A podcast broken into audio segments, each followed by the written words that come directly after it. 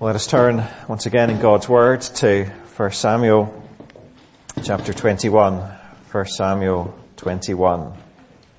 And let us hear the living word of the living God.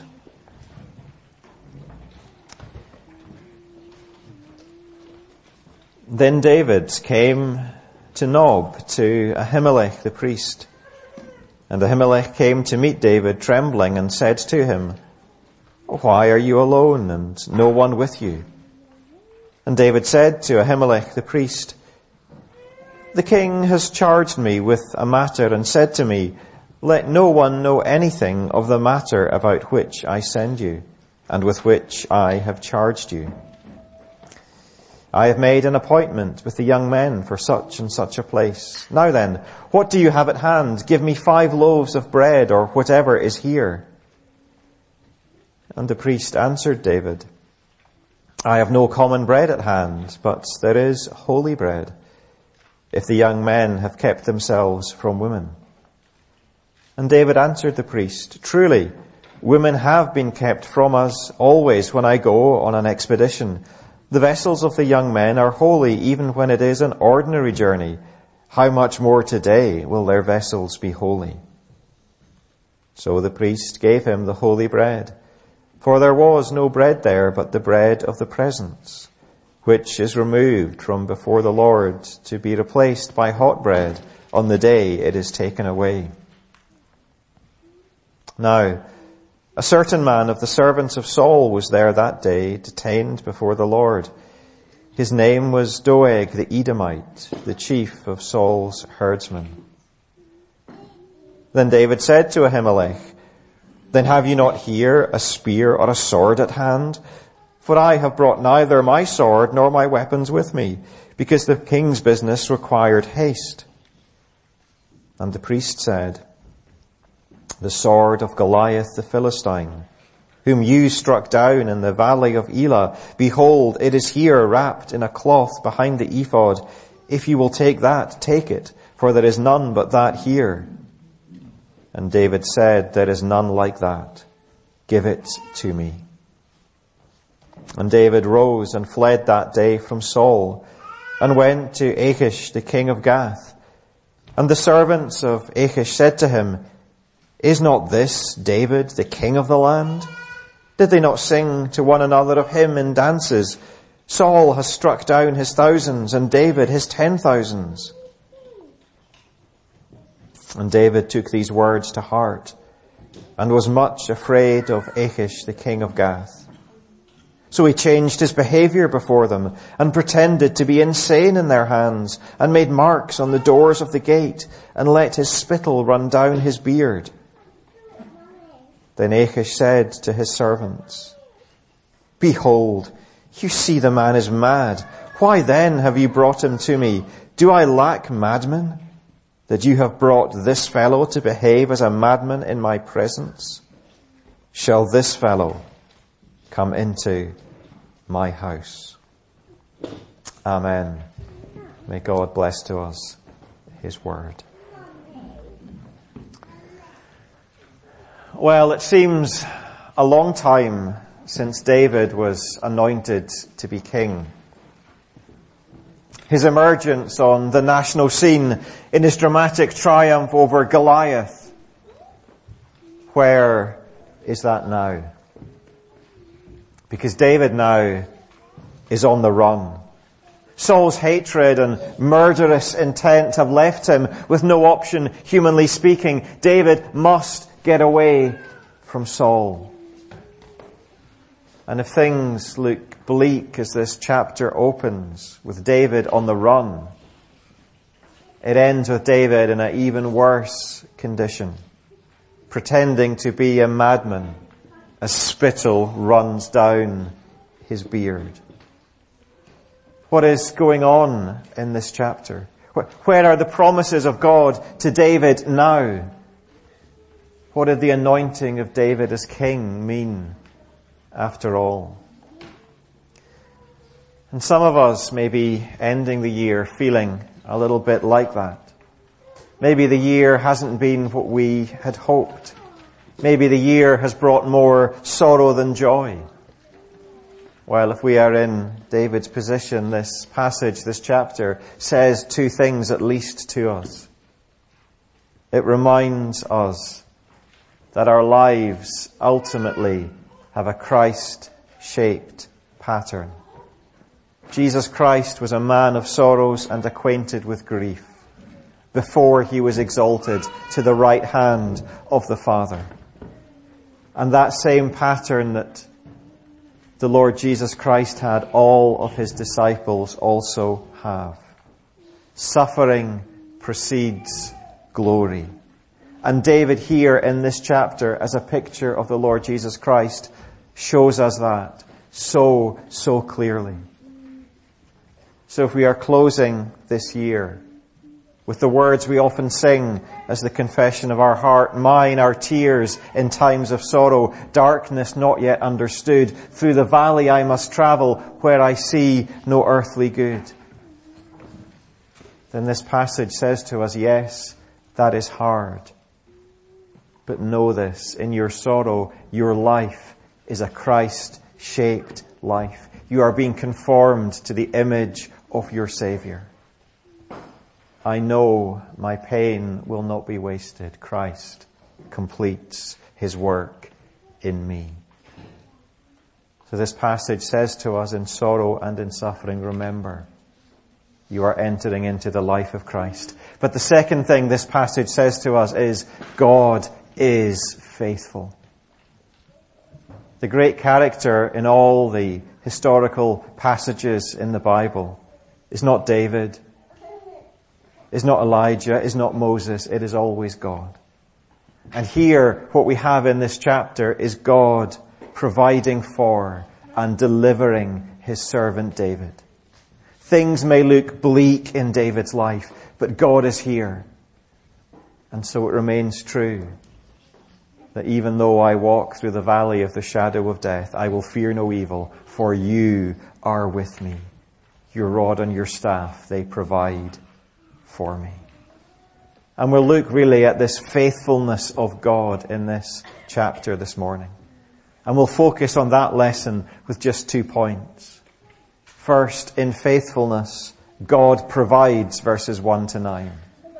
And then in faithfulness, God delivers verses 10 to 15. God provides and God delivers.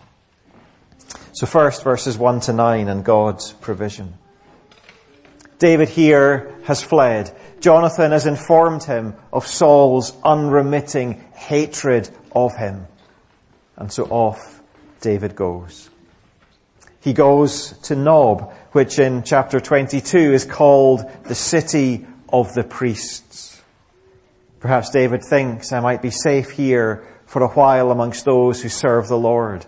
And certainly David wants the priests to inquire of the Lord for him, as we're told again in chapter two, 22. David wants to know what God's will is for him in all this suffering. But David, as he appears in Nob, has the distinct look of a fugitive. And so the high priest, Ahimelech, when he sees David, he, he trembles. He, he senses that something is wrong with David. And so he asks, David, verse 1, why are you alone? Why is no one with you? How, how can you, David, in your exalted position in the land of Israel, among the military greats of the nation, be traveling alone? The high priest sees this and he says it just doesn't make sense. And then David, rather than trust the Lord, rather than trust the integrity of the high priest, he, he falls into deception. David did this in the previous chapter. With Jonathan, he concocted a story about going to Bethlehem for a feast to deceive Saul. And he does the same here. He pretends to the high priest that he is on a secret mission for Saul, and a pattern of sin is emerging in David's life. Not a little consequence, seemingly the first time. But David's deception here is going to have serious consequences. That will only emerge in the next chapter when the high priest Ahimelech is killed. Old Testament narrative seldom stops to give moral evaluation. It rather shows us the moral rightness or wrongness of actions by their consequences. And chapter 22 shows us how bad what David was doing here really was in his deception of the high priest. But now having told his lie, David goes on to ask the priest for food. He says, verse 3, what do you have at hand? Give me five loaves of bread or whatever is here. David truly is a man on the run. He has nothing. He lacks his daily bread. Gone are the days of feasting at the table of the king. In place of that now is hunger and emptiness. Ahimelech is willing to help, but there's a problem that emerges. He only has holy bread, verse 4. He says to David, I'm willing to give this to you. If only you and the men who are apparently with you are ceremonially clean. That is if they've abstained from sexual relations.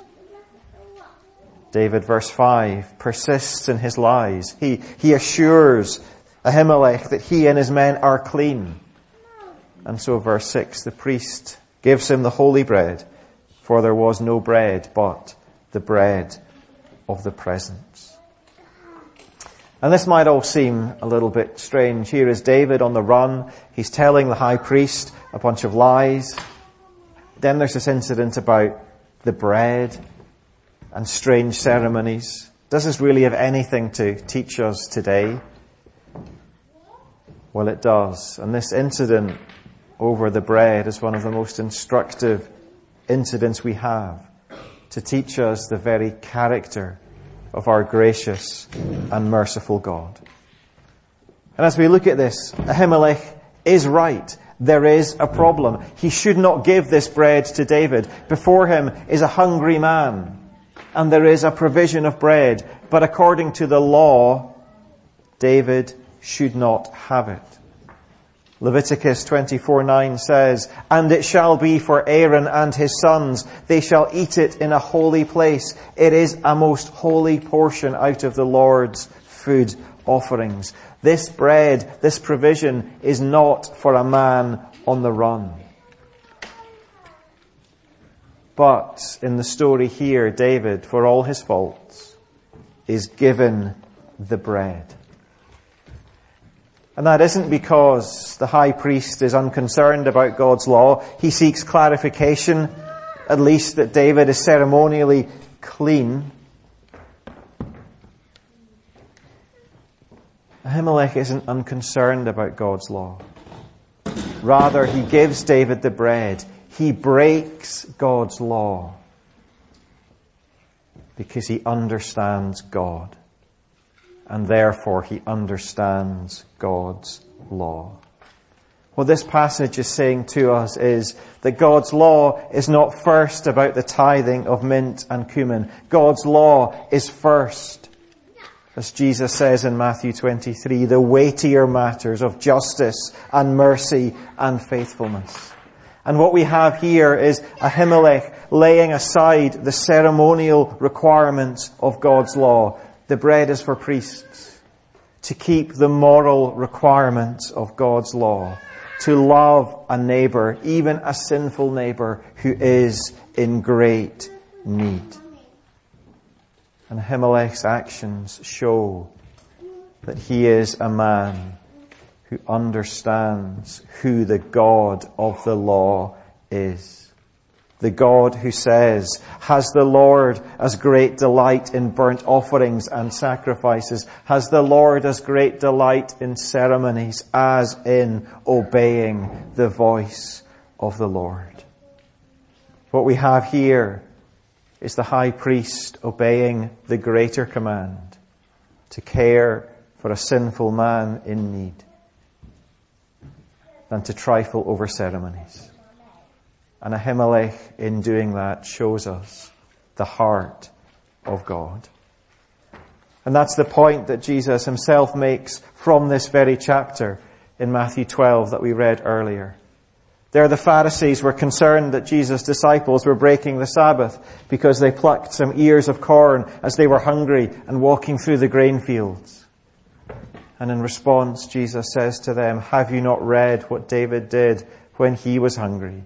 How he entered the house of God and ate the bread of presence, which it was not lawful for him to eat.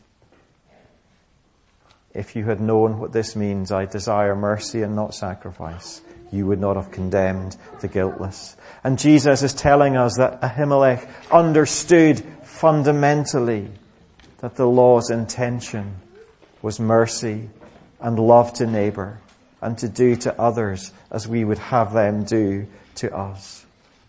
And he understood that was the great call of the law because it is the law of God whose tender mercies are over all his works. So what this passage does in all of its seeming strangeness is expose the heart of the Pharisee. Now it's not wrong that Pharisees were concerned about the minutiae of the law. We should all be concerned about the least of God's commandments because they are the commandments of God. No, the problem with the Pharisee is that their understanding of God's commandments are detached from who God is himself. They are detached from God's holiness, which condemns us all as sinners and the Pharisees' understanding of the law is detached from God's grace and mercy and kindness. A Pharisee is someone who tries to apply the letter of the law apart from the spirit of the law, and so ironically ends up overturning the whole law. The ultimate problem of the Pharisee that Jesus highlights from this chapter is that the Pharisee does not understand the law because he does not know the God of grace. So the first thing that this seemingly incidental passage tells us is the great, great message. Behold the God of grace and kindness. Behold the God of covenant love and mercy who desires mercy, not sacrifice. But we can also see something much more simple from this incident. That we can trust God to provide for us our daily bread. You know, here is David probably feeling that all God's promises have come to nothing. Wondering whether God has forgotten to be gracious. Thinking all my circumstances are against me. And yet here God just provides for David what he needs his daily bread. And so this chapter tells us, however bad our circumstances seem, we can trust God to provide what we need. As Psalm 111 says, He provides food for those who fear Him. He remembers His covenant forever. But as well as being hungry here in 1 Samuel 21, David is defenseless so having received the bread, he asks, verse 8, Have you not here a spear or a sword at hand? I have brought neither my sword nor my weapons. The king's business requires haste. David is persisting in his lies. But what a gracious response he receives. Ahimelech gives him not just a weapon, but a remarkable reminder of God's favor. Verse 9, the sword of Goliath the Philistine, whom you struck down in the valley of Elah, behold, it is wrapped in a cloth behind the ephod. If you will take that, take it. The sword of Goliath. You know how distant the memory of that great day might have seemed to David. But here is the very sword of Goliath now his. And so verse 9, David says, there's none like it. Give it to me. And, and again, here we see the overwhelming kindness of God to his erring servant. Everything seems against David. David himself is falling into sin, but now is given to him this visible reminder of how God has been with him in the past. And now everywhere David goes, every time he sees the sword by his side, he has that memento of the day God used him so mightily. He has this token that the God who delivered Goliath into his hand is still with him, even as David is fleeing for his life. Behold the kindness of God, and behold the God who provides. But as well as that kindness of God, there's a dark shadow that emerges in these verses. While God in grace is providing for David his daily bread and his means of defense, there is this shadowy figure in verse 7. Now a certain man of the servants of Saul was there that day. His name was Doeg the Edomite, the chief of Saul's herdsmen. Doeg here in this chapter is clearly being presented as a, a bad faith actor in this whole scene. We're told that he's the servant of Saul. David is on the run for his very life from Saul.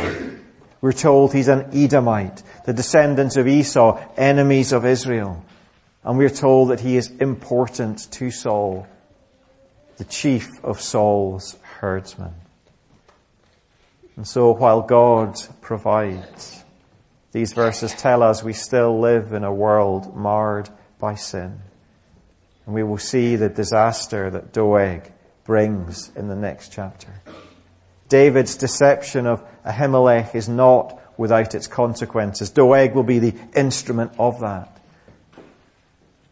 So while God provides in all of His grace, that never gives us free rein to sin.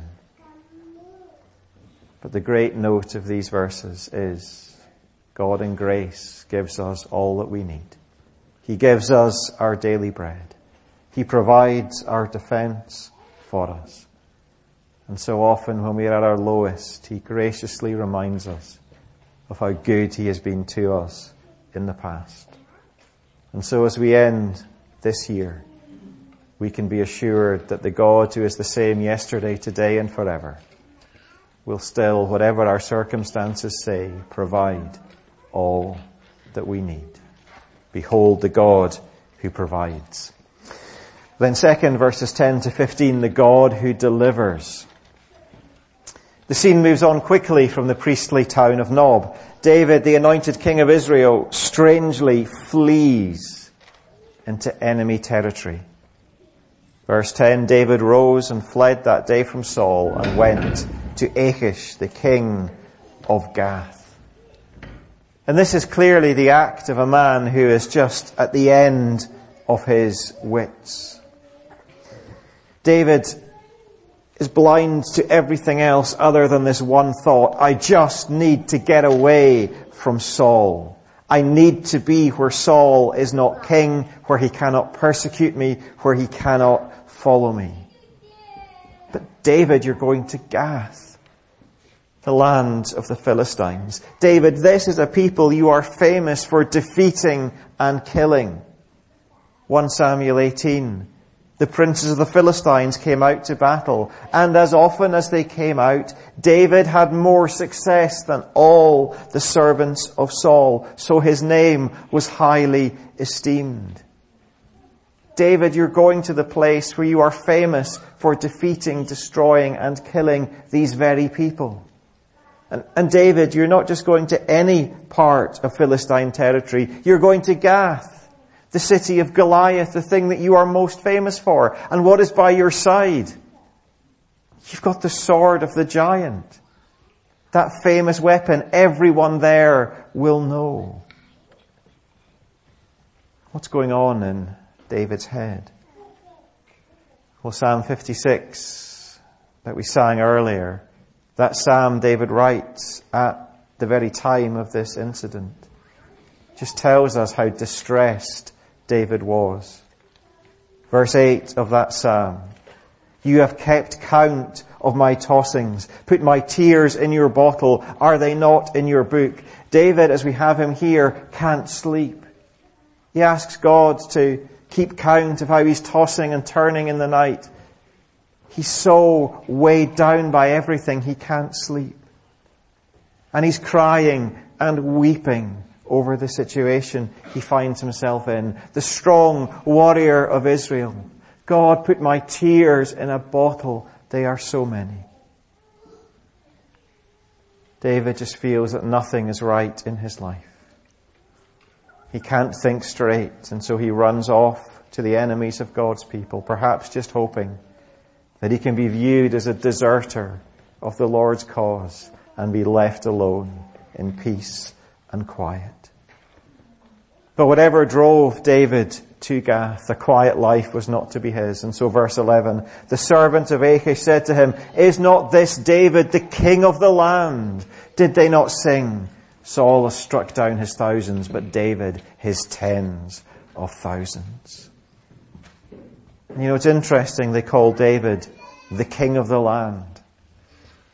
And as David heard that, what a hard reminder that must have been to him in all his trouble and sorrow. Yes, God had promised that I would be king, but look at me now, fleeing for my life, unable to sleep, tears flowing. I am neither in fact nor in circumstance the king of Israel. But despite David's circumstances now, his reputation had gone before him. He was recognized as the tormentor of the Philistines. And that being recognized seems to have been the final straw for David. He may have Goliath's sword by his side. He may have that reminder that God is able to deliver him however great the enemy. But verse 12. David took these words to heart and was much afraid of Achish, king of Gath. And that's the only place where we are told David is afraid because of the threats made against him. This is as low as David can go. But again, it's here that Psalm 56 is so instructive. And before we go on in the story to see what happens next, it's important we hear Psalm 56 verses 3 and 4. Because David says, When I am afraid, I put my trust in you. In God I trust. I shall not be afraid. What can flesh do to me? So what does David do here as he is taken captive in Gath in the land of the Philistines? As after sorrow and crying, fear has overwhelmed his heart. What does Psalm 56 tell us that he does? I put my trust in you. In the time of his greatest fear, at his lowest point, he turns again to his God and puts his trust in him. And because in all of his sorrow and grief and fear he turns to God, he receives the strength to say, Psalm 56, I shall not be afraid. What can flesh do to me? Even as he is that captive of the Philistines, he is able to rest his life once again in the sovereign care of his God. When I am afraid, I put my trust in you. And it's from that insight in Psalm 56 we can see what David does next in its proper light. David in faith sees a way of escape. He sees that if he feigns madness, if he feigns illness, he might be let free. He thinks that his captors might believe he has strayed into Gath because he has gone mad. And really, what other explanation could there be? So verse 13, he pretends to be insane in their hands. He made marks on the doors of the gate and lets his spittle run down his beard. And of course there is irony here. Saul, the king of Israel, truly has bouts of madness from the evil spirit. And here is David, the sane man, the king in exile, pretending to be mad. And David's plan works. Achish, the king of Gath, sees David and says, Behold, you see the man is mad. Why have you brought him? Do I lack madmen that you have brought this fellow to behave as a madman in my presence? And so David goes free. And again, there's irony there in Achish saying, I've got so many madmen around me. Because his men have just showed their foolishness and being deceived by a simple act of David. And so David's trust in God was restored at the hour of his greatest fear. When I am afraid, I will trust in you. And so he leaves the city of Goliath, a free man, unharmed. And he ascribes all of his deliverance to God. Psalm 56:13 For you have delivered my soul from death yes my feet from falling that I may walk before God in the light of life and so for you again I don't know what challenges you faced this past year or what challenges the year ahead are going to hold but even if you find yourself a captive of the Philistines in the deepest fear that you will ever experience in your life. See the example of David. When I am afraid, I put my trust in you. And we can do that knowing that the God who delivered David can deliver us too, so that we, like David, will walk before God in the light of life. So this chapter says, God provides and God delivers. But as we close, just consider again how low David sinks in this chapter before his release. Here is the man who is the anointed king of Israel. Here is the man after God's own heart. Here is the sweet psalmist of Israel. And look at him. He is feigning madness. He is scratching at a door. His own spittle is running down his beard. Behold your king, people of God. And this scene with David at his lowest is meant to carry us forward to the greater king than David. To point us to one who underwent a greater humiliation that we might be provided with a greater deliverance, a deliverance from the great enemy of sin and death and judgment. Because far greater than David's descent here into the valley of humiliation and untainted by David's sin, we see Jesus. Jesus was mocked as a madman. He was thought to be delusional because he proclaimed that he was king. Matthew 27, they put a scarlet robe on him and a crown of thorns on his head and a reed in his right hand. And kneeling before him, they mocked him saying, Hail, King of the Jews. Jesus, you are a madman. And spittle ran down Jesus' beard not even his own spit, but the spit of others. Matthew 27, 29. And they spat on him.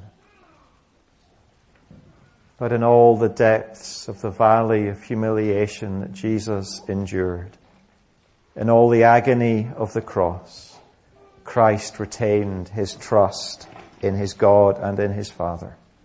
It remained, my God, my God, why have you forsaken me? And at the end, Luke 23, it was, Father, into your hands I commit my spirit. The greater than David has greater humiliation than David here, but he also can say more powerfully, in God I trust, I shall not be afraid.